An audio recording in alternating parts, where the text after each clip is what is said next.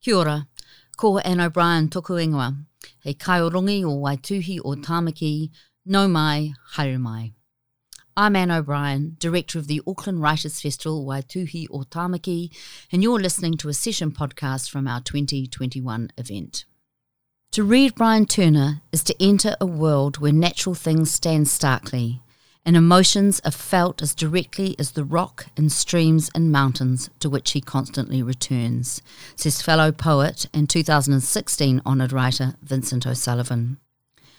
Lyric poet and keen environmentalist, Turner is a man of both sporting and literary talents. Rabbiter, fisherman, cricketer, cyclist, mountaineer, and former international hockey representative, as well as an award winning writer of 12 poetry collections, memoir, sport biography, essays, reviews, and more.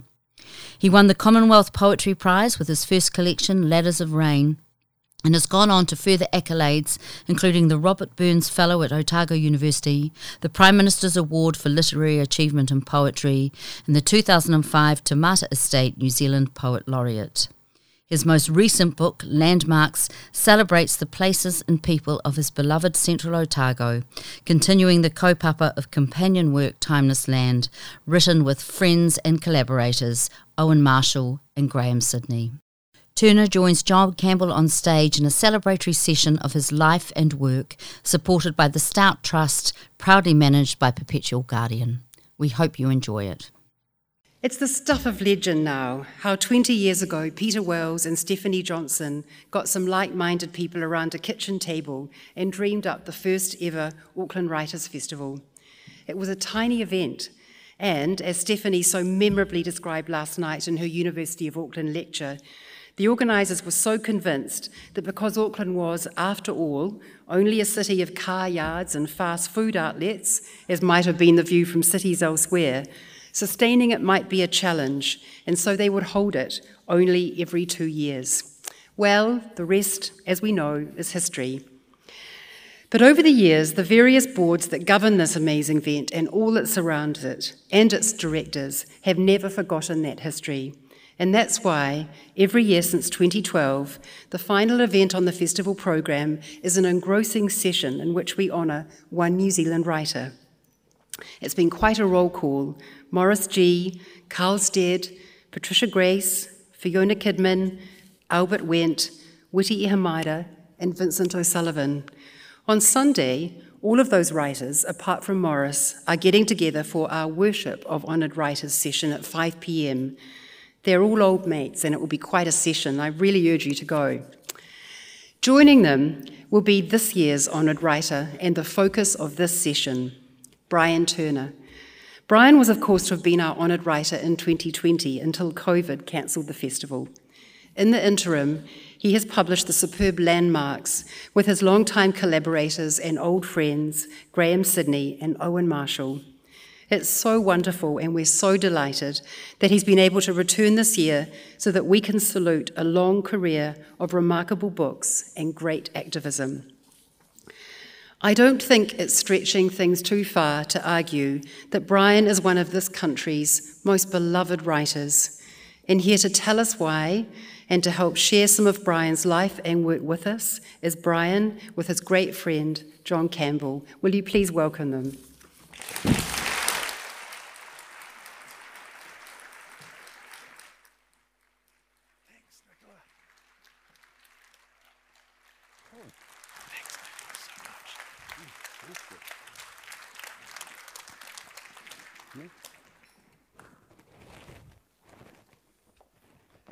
Thank you so much, Nicola. In the mana, in the reo, in the iwi, tēnā koutou katoa. Kei te rangatira, tēnā koe, tēnā koe, ihoa. Ko John Campbell, toko ingoa, no mai, welcome everyone, tēnā koutou katoa. We are here this morning to honour Brian Turner. Thank you so much for coming. Kia ora rawa atu. Brian and his writing truly deserve this. A particular thanks to those of you from Oturehua, permanent population 35, and I understand eight of you are here today, which speaks of a love for you, Brian. and exactly the kind of support for each other that Brian writes about. Greg Turner is here, Brian's little brother, who arrived on the planet somewhat unexpectedly just before Brian turned 19. In Somebodies and Nobodies, Brian reflects on Greg's birth in terms that are so matter of fact, it's as if someone's stolen the adjectives. I quote My little brother Greg was born in February 1963. News of this impending event had been kept secret until a couple of months before the birth. Initially, both Glenn and I were startled by the news, but then we simply accepted it. That's deeply moving, Brian. But, Greg, here's the thing. When I spoke to Brian yesterday and he told me you were coming, he was chuffed, proud and chuffed. So, 58 years on, you are welcomed beyond simple acceptance with love. Jillian is here. I can see Jillian, uh, Jillian Sullivan, whose own session at the festival, Love Letters to the Land with Tim Saunders, is exactly 24 hours from now, 11 o'clock tomorrow. Jillian and I have spoken a bit over the past few weeks uh, about the session, more on that later. And Brian, what a thing it is to have someone who cares about you so much. And you are here, all of you, thank you, to celebrate the honoured writer at the Auckland Writers Festival 2021. 2021, 43 years after Ladders of Rain was published, Brian's first collection of poetry with its very first poem, The Stopover, and the lines, when the trout rise like compassion, it is worth watching. When the hinds come down from the hills with a new message, it will be as well to listen. They prefigured so much those lines, more than four decades old now. Watch, listen. Such Brian Turner words. But I also want to say this morning that I think our sense of Brian as an unrepentantly regional Otago poet to quote the Oxford Companion of New Zealand Literature, has possibly sometimes clouded our understanding of how big and universal Brian's themes are. Yes, Brian Turner is a great Otago poet, but because the stopover contains a trout, and most of us who live in cities have never actually seen one in the wild or did once on holiday in Taupo, it's exotic, almost, or unfamiliar in a way, say, that Frank O'Hara's equally particular New York regionalism isn't to city dwellers. Brian does describe the literal thing, yes, but he also asks us again and again to share in his wonder and his gratitude, and to stop as we do so to assess what's really valuable and what's not. That lovely couplet from Wordsworth in The Tables Turned Come forth and bring with you a heart that watches and receives. Brian Turner has always asked that of himself and of us as readers too. Not a tour operator, the guy with the microphone at the front of the bus, but perhaps because he has taught himself to see things, or rather, he knows the art of looking now. In a four line poet, a four line poem, uh, Deserts, for instance, he writes, The loveliest places of all are those that look as if there's nothing there to those still learning to look.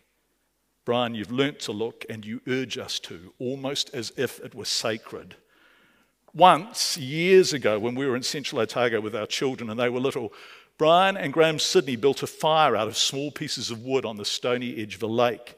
It was great fun, yes, but it also meant that these city children could sit beside it and be warm while they watched the clouds move and the waters ripple and stir and the sky turn a crimson purple and then begin to darken watch, listen. In the poem, What's It Like? Brian says, when someone asks you to explain what it's like where you come from, you say, You're still finding out. The poems are finding out. And finding out is an act of awe and also of humility. It's a landscape that can call me to account and sometimes punish me for my mistakes, Brian says in Into the Wider World. Here I live and yearn, but the land wouldn't know. And in the poem Once from Elemental, Brian begins Once upon a time, the earth was happy enough without us. Yes. At the beginning of Somebodies and Nobodies, Brian quotes Flannery O'Connor If you want to be a writer, then you'd better come from somewhere. The somewhere fills his poems and his prose.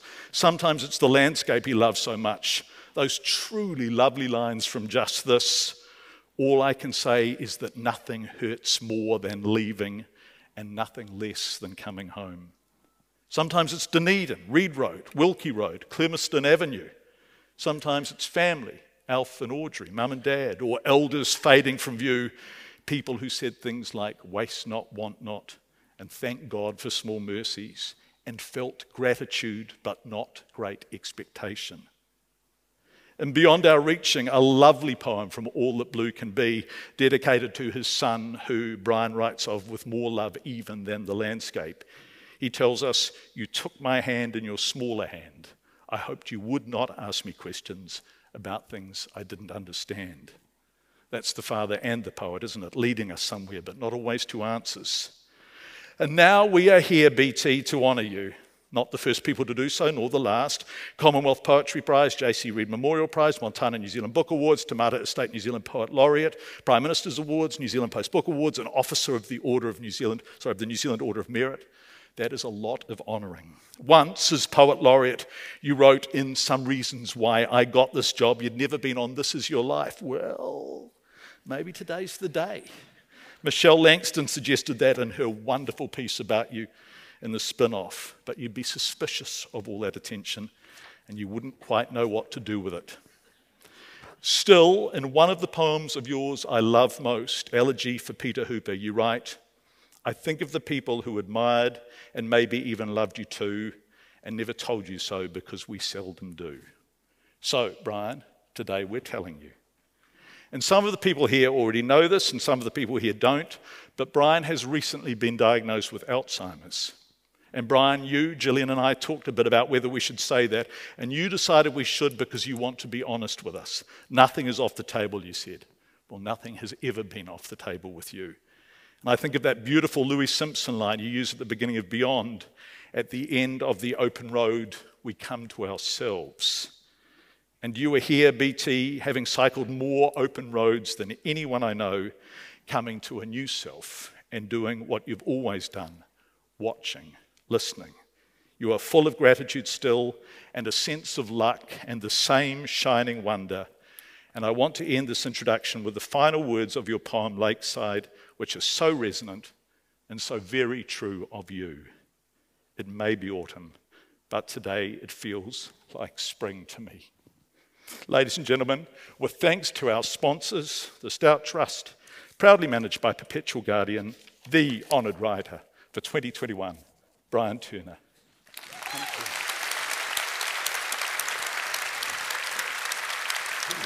you. Thank you. Oh.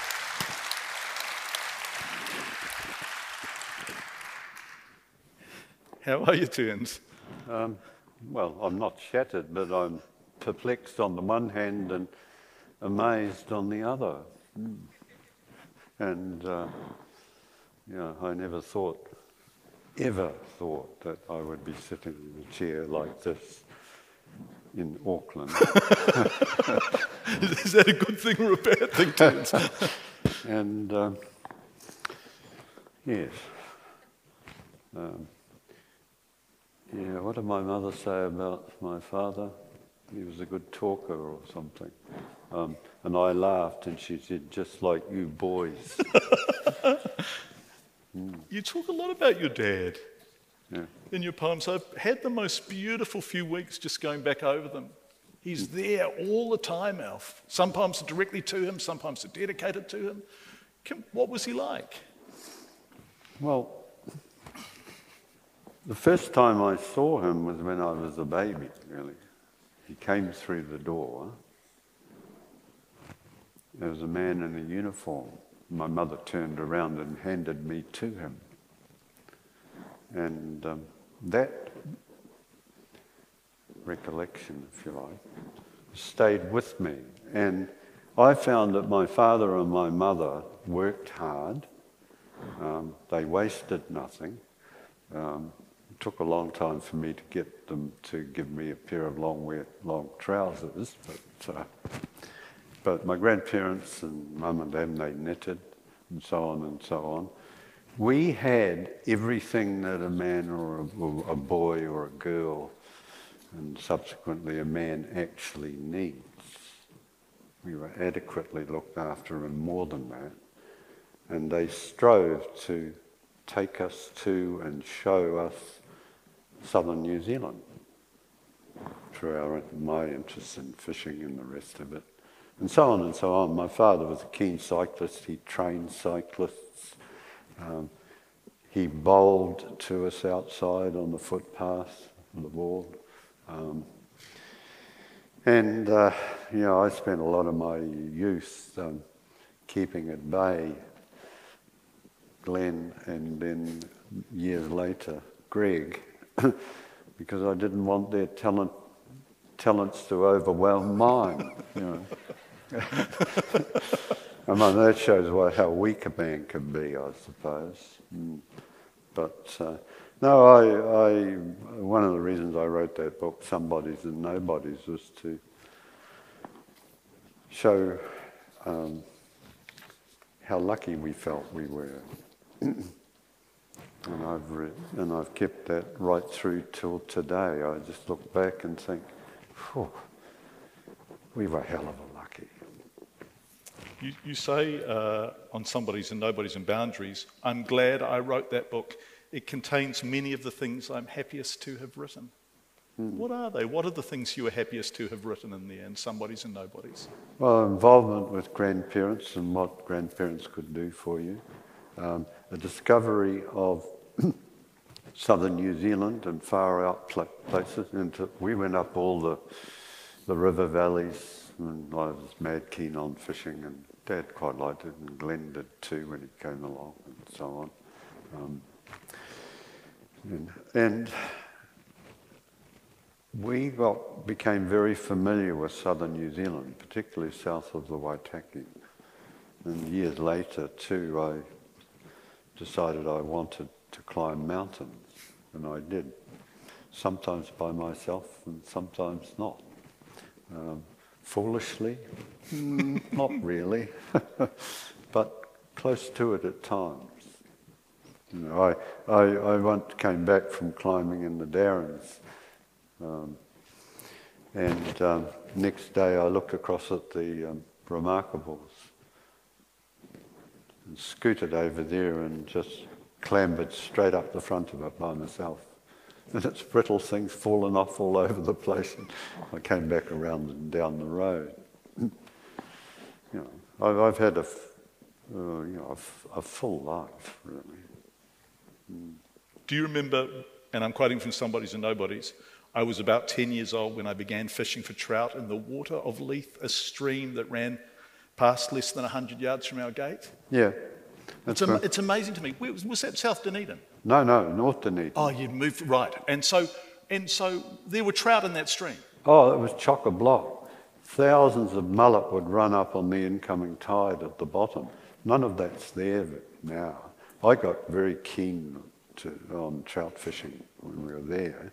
And that's part of our lives, Glenn and I. and so we we shared a two story wooden house with my father's parents, um, an uncle, and a cousin, and an auntie, and Albie Collins, who was a boarder for us, and so on and so on. It was a bit, you know, I often overuse the word, but it was a bit of a, like a menagerie. but it was fantastic, you know. Grandma knitted your jersey and so on, and I finally got my long pair of long trousers. And, and, and they, on, on the weekends, you know, we would go into Central and up to the Shag Valley and fish in the Shag River. And boy, you know, you, you couldn't have done more. And Dad would bowl to us outside the house on the footpath. Glenn and I would face up and so on and so on. And then we go across to the park, you know, about 150 yards away, and play over there. Mm.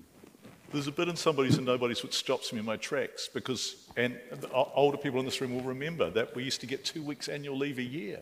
Mm. Extraordinary. Now I think it's a minimum of four, right? Mm. And your dad got us two weeks. That's right. Which, you, you know, was 126th of the year, but he managed to make every minute of it count. Oh. And also weekends, when he had time off on the weekends, that was so precious, wasn't it? Oh, yeah. And father became the umpire too for a while, and cricket, and so on and so on. Yeah, I have, as I said before, nothing but um, amazing and grateful um, childhood and youth. Mm. You say, in Like Father, Like Son, he told me what his father looked like, but not what he believed or why. He hadn't seen the him in him. Some things are too hard. And, and, and there's a sense, remembering Alf, which ends, This I do know, he was my father and I loved him. And the fact that neither of us said as much to each other sits like a stone in a river called conscience, in a land where remembrance lives on and constantly rewrites the past. Mm. And I wonder if it's easier for you to talk with love of your father when he's not around than it was when he was in the room. Hmm.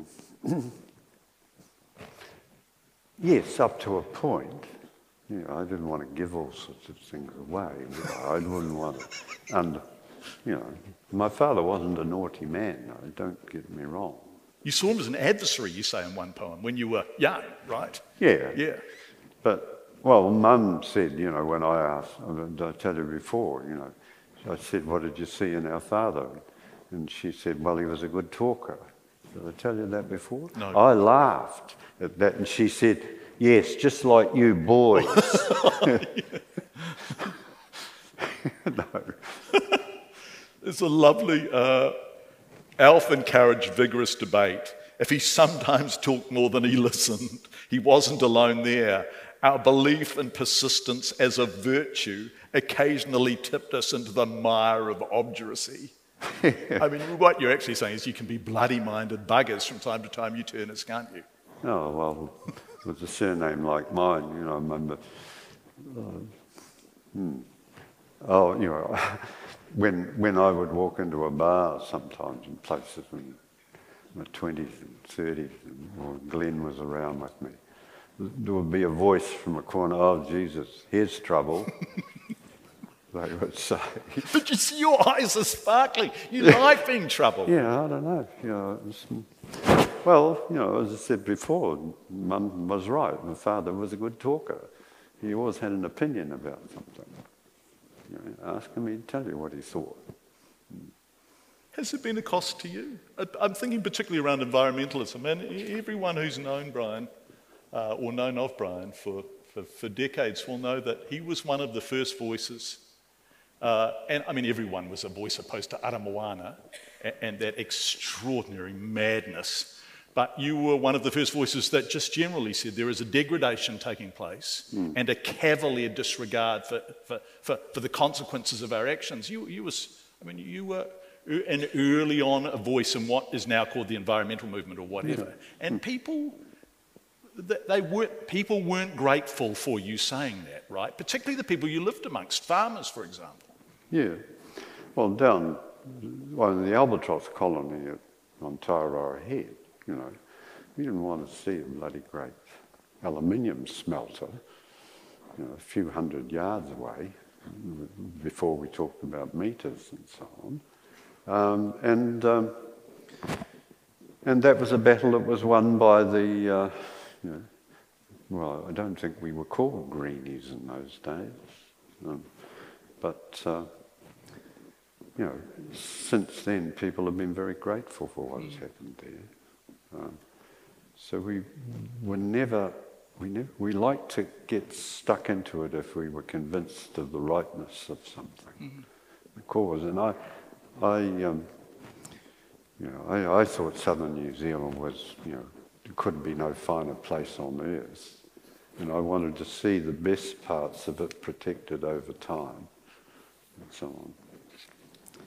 And we're still fighting that sort of battle one way or another. Do you, you've got your book. What's that? It's a selected. Oh, that's um, yeah. selected poems. Yeah. yeah. You got you've got some mark. Do you want to read us one? Have you have you have you is there one that you would like to read? Because oh. Brian is a love, I don't know how many of you have heard Brian read. I suspect many of you have actually. He's a um, lovely reader of his own poems. I know. Hmm. Well, I'll read you one that's a little bit more than a page long for starters was training on the peninsula. I used to train on the peninsula on a bike. The blue and yellow light on the rolling land and the sea begins, the longer I look, to feel as if it radiates in me, And the day before this lights up the day before that, and so on endlessly until the blue and white sky stretches as far and as high as the mind's eye imagines and is completely unrestrained. I push the gear lever down a little, and the chain drops onto a smaller sprocket, and the wheels begin to spin faster, and the air's like a quick tongue in my hair as I descend, swinging in wide curves around the hill. How easy it is to do something different. How hard to do it better is the message I get as I hear the tyres purr over the smooth seal and sense the kind of peace that one can really bear for long because it fetters wholeheartedness. On the flat, I take the long road back in and out of the bays, spinning steadily, enjoying a tailwind home for the first time in I don't know how many days.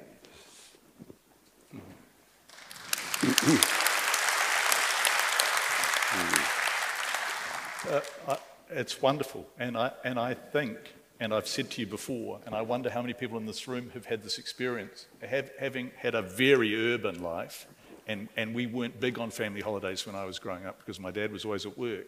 I knew Central Otago through your writing before I knew it from having visited it. Oh. And there's a vivid sense. Yeah. And, and, and, and when you go there, you think, ah, yes, this is it. And, and I want to talk about what it's like when you're out in that space cycling. Well, what's it like? Well, you can, when you're cycling, you can, you can get, you smell the land. Um, sometimes you'll hear some running water. Um, uh, I like, I, I'm forever looking to and for what it's like, the skyscapes and the landscapes.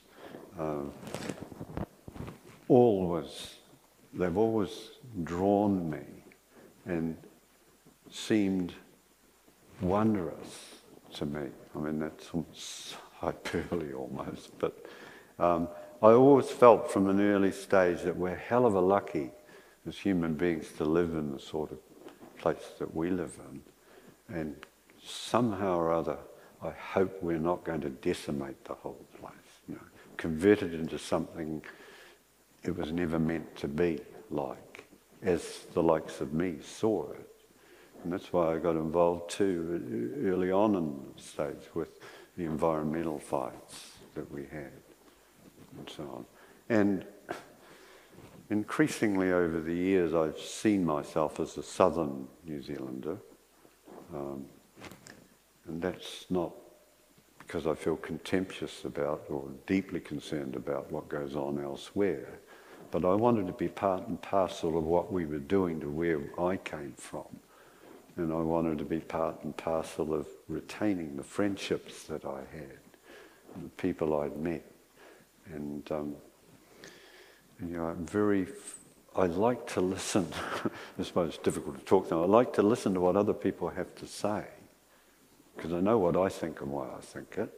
And sometimes people will say things that I think, well, I hadn't thought of it that way. Hmm, that's interesting. Uh, we, often we think lazily of Central as being empty, which is bollocks, of course. But in Shapes of the Wind, you say, whenever there's said to be nothing, you'll find something new you never knew before. Mm. Well, I suspect most of us don't, turns. We, we, we don't find something new because there's nothing. So, how is it that you find it? Is it because you are looking? Yes, looking and listening always. Um, I'm interested if something different is going to happen today. I'm going to see something I haven't seen before, or I'm going to look at something which I've always liked to look at and it seems even more colourful or wild or whatever today. Um, and when I wake up each day, I say, oh, this is good. you know? Um, because, you know, as the years go by, I mean, I, I don't know I'm what I'm seeking for here, but you know, I found out a while back that 30% of my brain now is not going to function because of what's happening to it. But I'm going to keep the rest of it going as well as I can for as long as I can.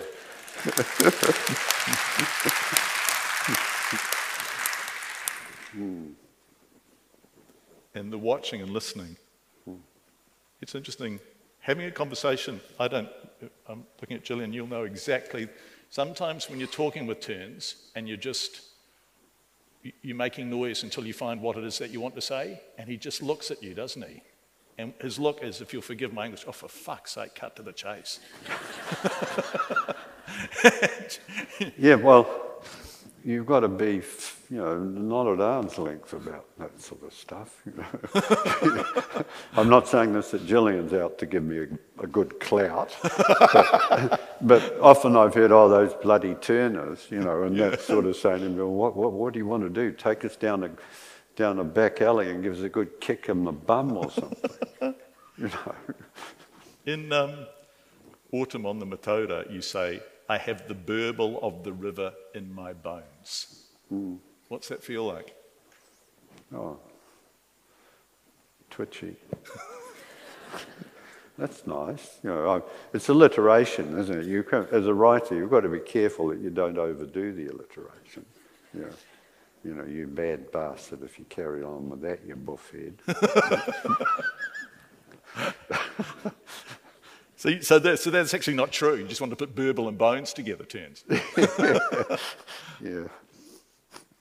Tell, tell, uh, there's some, when you read and read and read, and I, boy, I, I mean, I, I can't recommend highly enough just going back uh, on, on the basis of the session and having heard Brian talk and read, but you go back to the poems, suddenly you notice things. For example, the lovely cameos played by hawks. Mm. Yeah. Well, they they're, they're graceful often in the air, and they're also squawky and pains in the proverbial, and they're cruel. We think they're cruel, but they're not really. I just watch them, you know, and say, wouldn't that be good to uh, get up there with them? Do they, when they make noises, what is it they're actually saying? And so on. I mean, it's a, a curious kind of curiosity, but listen to the animals, I say. We just see so many animals as something to be knocked up over and eaten. Well, now, thanks to one or two of the people I like most, I hardly ever eat meat anymore. And my been convinced it's not good for you. I, I mean, I got bowel cancer and so on, so they shortened the bowels. So, you know, I'm not going to run out of here now and just because I've got a, all of a sudden a twitch here or there in the wrong place. But, um, you know, the, oh, well, anyway, get off that one. uh, I, I, I, want to talk about uh, what else it does for you being out in that space, that place, into the wider world, you say. For me personally, and quite simply, roaming outdoors withers anxiety and suppresses despair. Yeah, it does. Yeah, because hmm, I, I say I'm lucky to be here. I'm lucky I can do what I do here. Um, when I look around me, I continue to feel that this is a wondrous place in all sorts of ways and we're really lucky to be here and living here. And I feel a little bit like, hmm, I could not now live in a heavily populated area with too much traffic noise and so on and so on because you can't, you know, I like to hear the cicadas. I like to hear the birds talking, and so on and so on. I like to hear fast, clear, cool largely un, um, clean water rattling the stones. So um, I like the sun shining on the pools. I like the greenness in the corners and the water. And I like to roll over the stones and see if there are any invertebrates in there. Because if I can find some under the stones, I know there might actually still be a few fish there, and so on. The reasons for the deterioration. So this is this is uh, this is what we've done to the environment, right? And the degradation of it into the wider world, which is really good terms. The reasons for the deterioration are widely known and accepted as true. They include insensitive agricultural practice, increasing irrigation demands, forestry, pressure from overseas anglers, and so on. What difference have you seen over decades of revisiting places, of going fishing, of going out? Helicopters, wealthies from overseas, who uh, the chopper will go over the top of you and they'll land a kilometre or two up in the valley. So the backcountry streams are being monopolised now by those who pay, who are paying to go fishing. So that so they've paid five or ten grand for a day or whatever to chop around. I, I don't know, but they have, yeah. And our waterways all over the place just aren't as clean as they used to be. And um, I think it's well known and why. You know, when everyone hears progress, uh, development, and so on, I think, hmm, actually, depletion and destruction often is the case. And that's why I'm part of what's group called the Greenies, I suppose. I want us to look better look after that which was here before us. Once upon a time, the earth was happy enough without us. Mm. Want to do another poem? Oh, yeah, okay. Um, It's, it's lovely when he reads, isn't it? Lovely. um, There, there, are some, there are some poets, I'm not going to name any names, who do a dismal job of reading their own poems. Uh, And I would warmly recommend they practiced. beg your pardon? um, oh, look. Hmm. Well, I could read a short one which is sort of a mix in it. It's called semi kiwi. You know, you're not, not a real kiwi. It's like semi kiwi. The barn roof needs painting, and the spouting is ruined. Likewise, the roof of this house in which we live, borer here, rot there. I'm neither handy in the great Kiwi DIY tradition, nor moneyed, which rather leaves us up shit creek without a shovel. I grub to find what Stevens called the plain sense of things and come up empty handed more often than not. But I'm a dab hand at recognizing, if not suppressing, self pity, and I can back a trailer expertly. So all is not lost.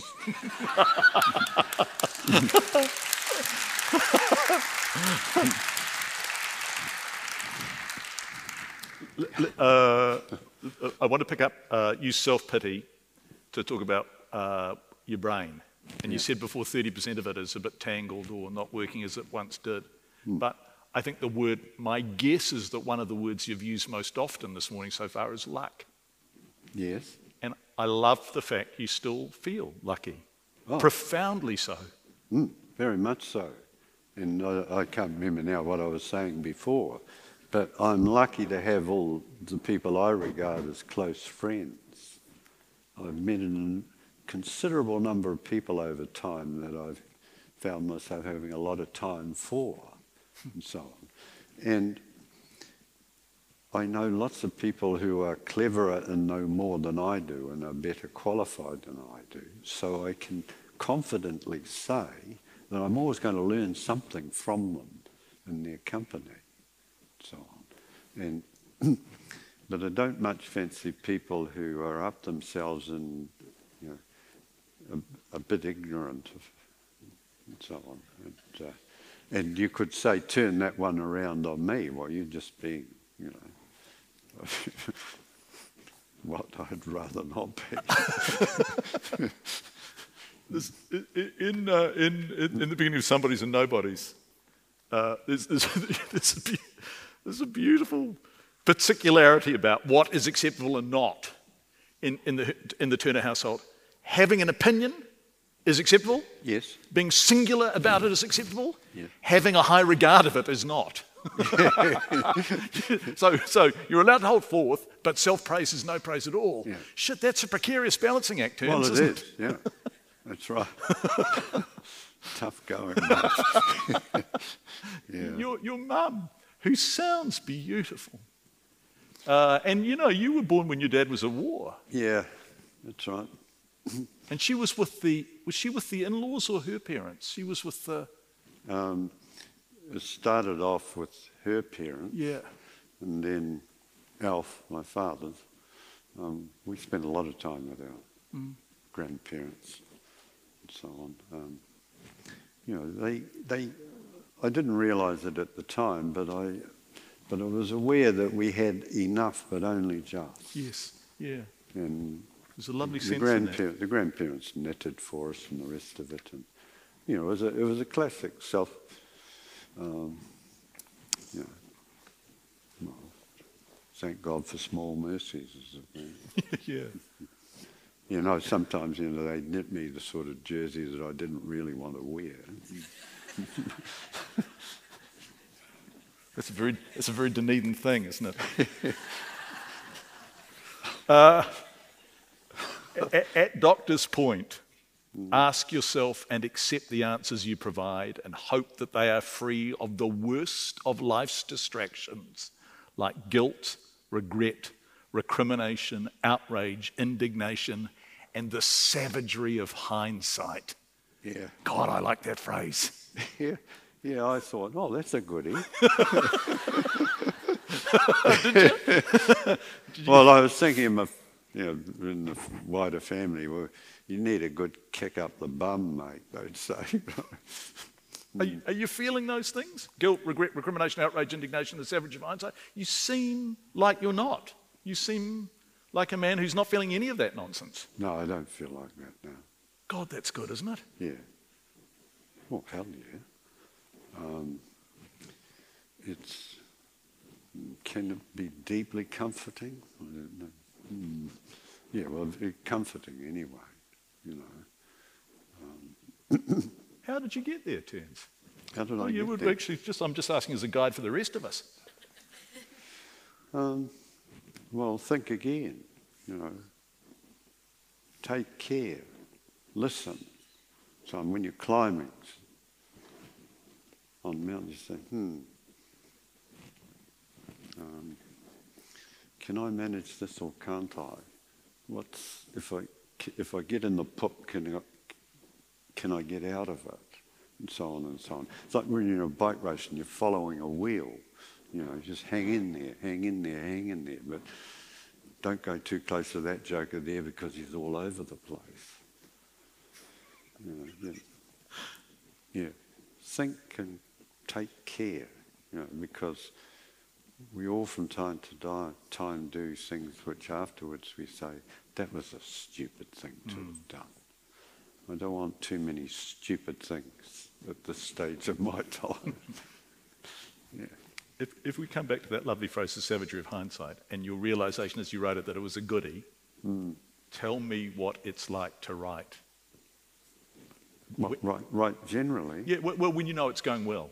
If, hmm. if you're sitting at home and you write a poem and you think, yep, that's what I wanted to say, what's that like? Well, I, I just say when I've written something, will it hold up?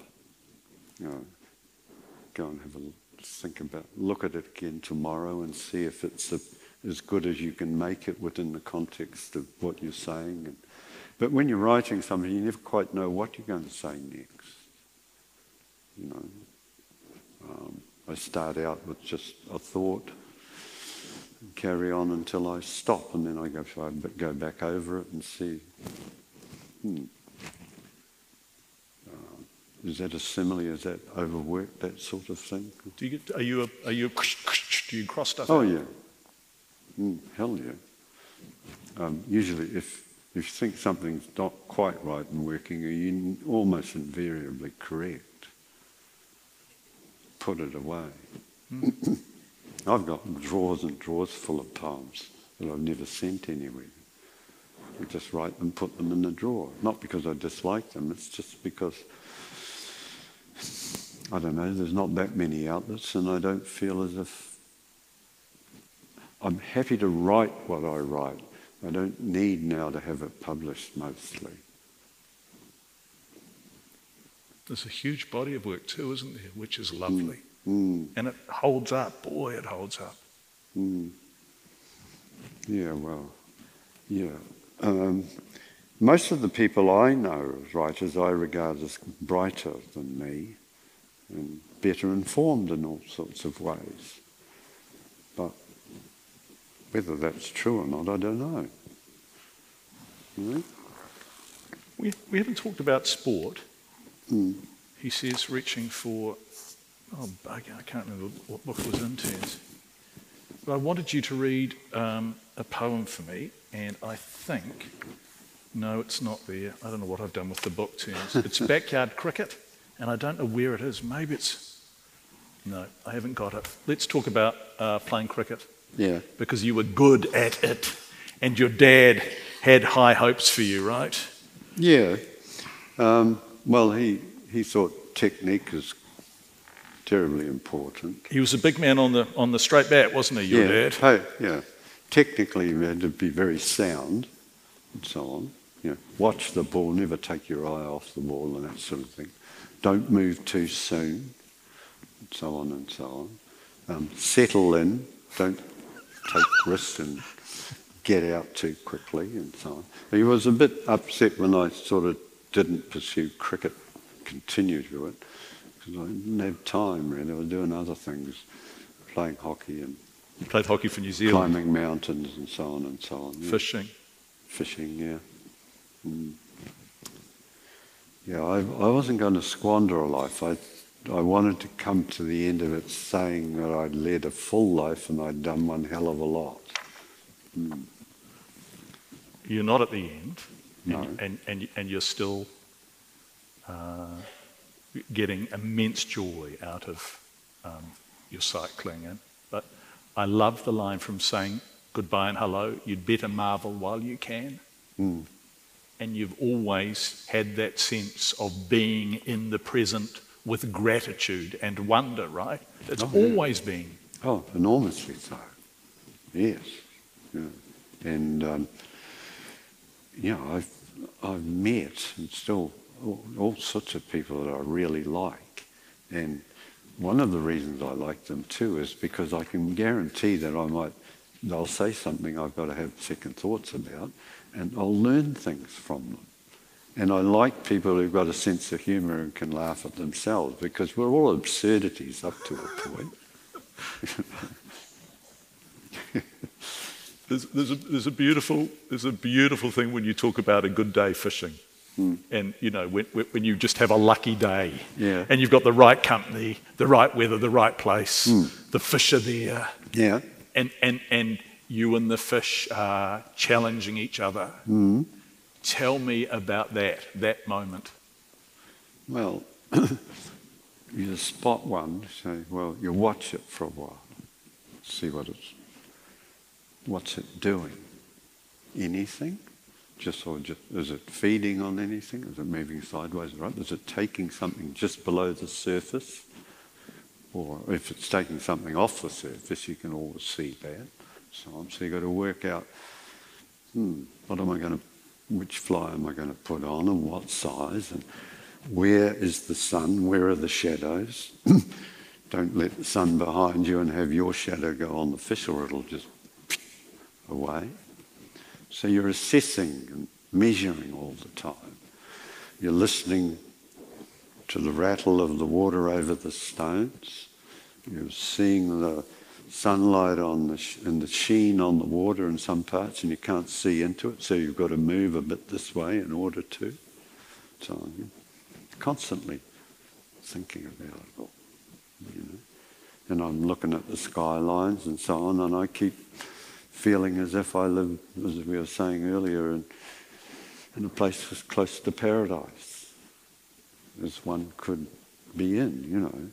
I, I think we, hmm, how many people are coming to New Zealand in the next two or three months? Mm, is that enough? Or is it too many? I don't know. I, I never, because I've never been trout fishing. Yeah, So you choose the fly yeah, on the basis of what is around at that time. So Yeah. if the trout's come up to the surface Yeah. and snapping at something, Yeah. you choose the fly that looks like that. Is that right? yeah.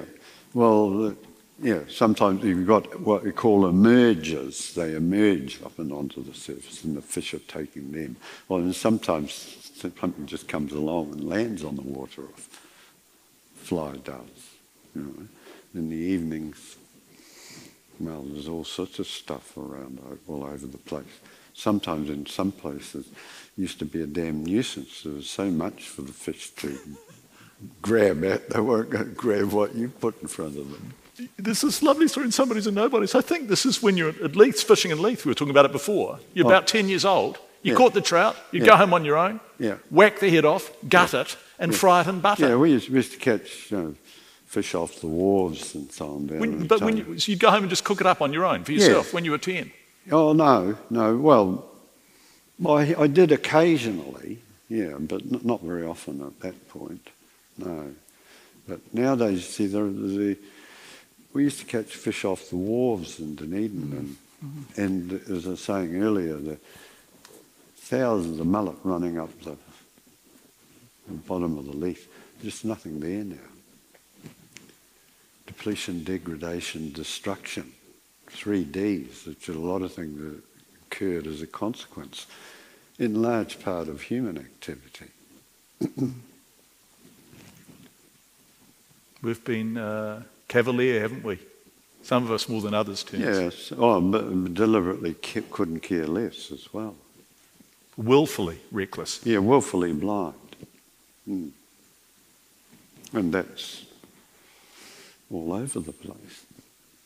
But we didn't have TV in those days. Dad, they couldn't afford it, and they didn't want it anyway because my father said, "Oh, it's an evil."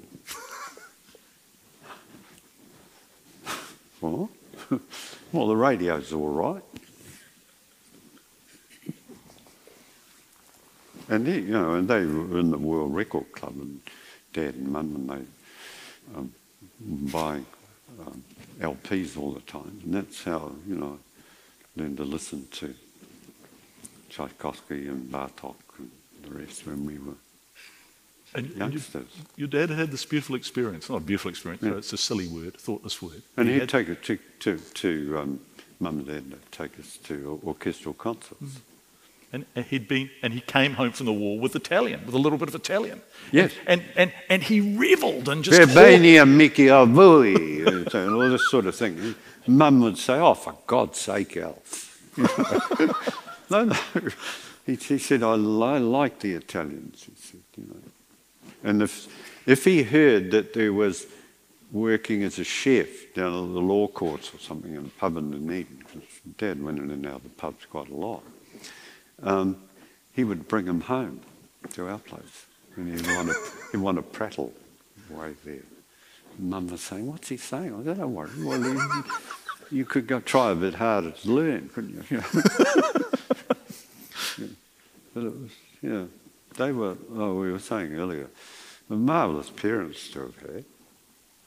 You know, used to train Alan Larkins, the cyclist. He was a great cyclist. My father was a bloody good sprinter on the track. And he, he became a first class cricket umpire. How, how are you, Turns, in, in, in terms of, of life now? Is content a glib word? No, it's not a glib word. It's um, if you can, with confidence, use it quite a lot, you're a very lucky person. And I'm content with all sorts of things. You know, I'm still thinking of how can one do certain things better, or um, there are one or two things maybe you shouldn't be carrying on like this or that. Um, but I'm not not haunted by anything like that. You know, I think I know what's right and what's wrong. And, um, you know, I'll break the regulations or two here and there, but I don't see that as all that wrong. you know, that's sort of what Dad would say, duck shoving or something. We're coming to the end, and Anne O'Brien wants to come and do something, but I, I wondered if you want, do you want, have you got another poem? Have you got another poem you want to read us? I'd, oh. I'd love, as we come to the end of the session, to have, to sit with your poetry. Um, I don't know. Um, Thanks, Terence. It's, it's beautiful well, to hear you read. I don't know whether. Did I read that poem, Blackbird, before? No. It's a shortish one. When a blackbird starts singing high in the silver birch and dark's hovering, heartfelt beats heartless hands down. And it seems to those who hope to discern the difference between love and loveliness that the bird's song may be as pure as any will ever hear, and as part longing, part fulfillment, near unadulterated joy. And though one can't say that a bird wonders if remorse will ever run its course, that blackbird sings in ways that assuage need in a voice that's his alone until miraculously it feels as if I'm singing too, him to me and me to him, and both of us for all of us. Oh, yeah.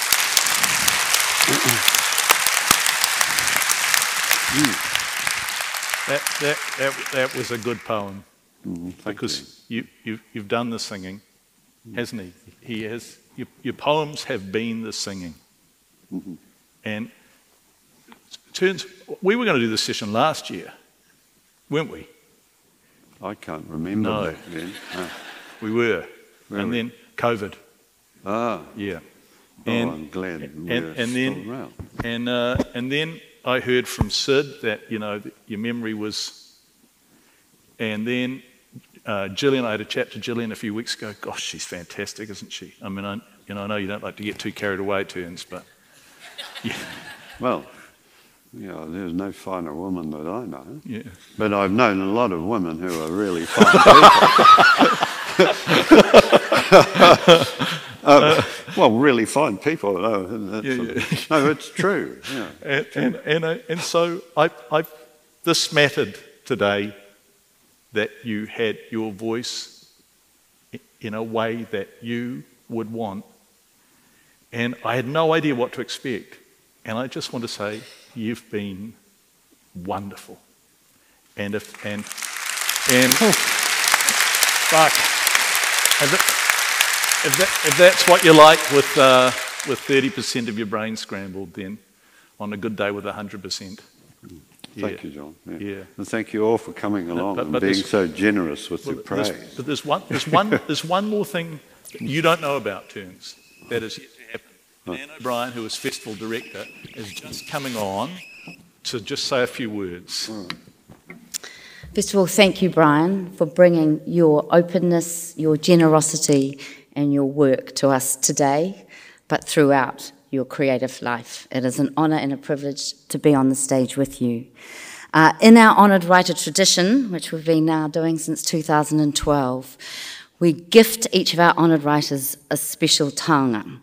Uh, in 2013, when we first started doing this, we went to the beautiful artist Chris Charteris, and each year he crafts out of beautiful pounamu a piece inspired by the idea of a penknife to gift, a treasure for you to take. And in talking about uh, the penknife he has made for you, I thought I would just read the card. He always puts a beautiful card on with it. Dear Brian, this pounamu is like yourself. It tells a story. Looking into the translucency of this pounamu, you see a magnitude of time, extreme forces of nature, mountains, rivers, and forests. It's like liquid poetry solidified into stone. Aroha nui, Chris Charteris. Brian, I would like to present this to you.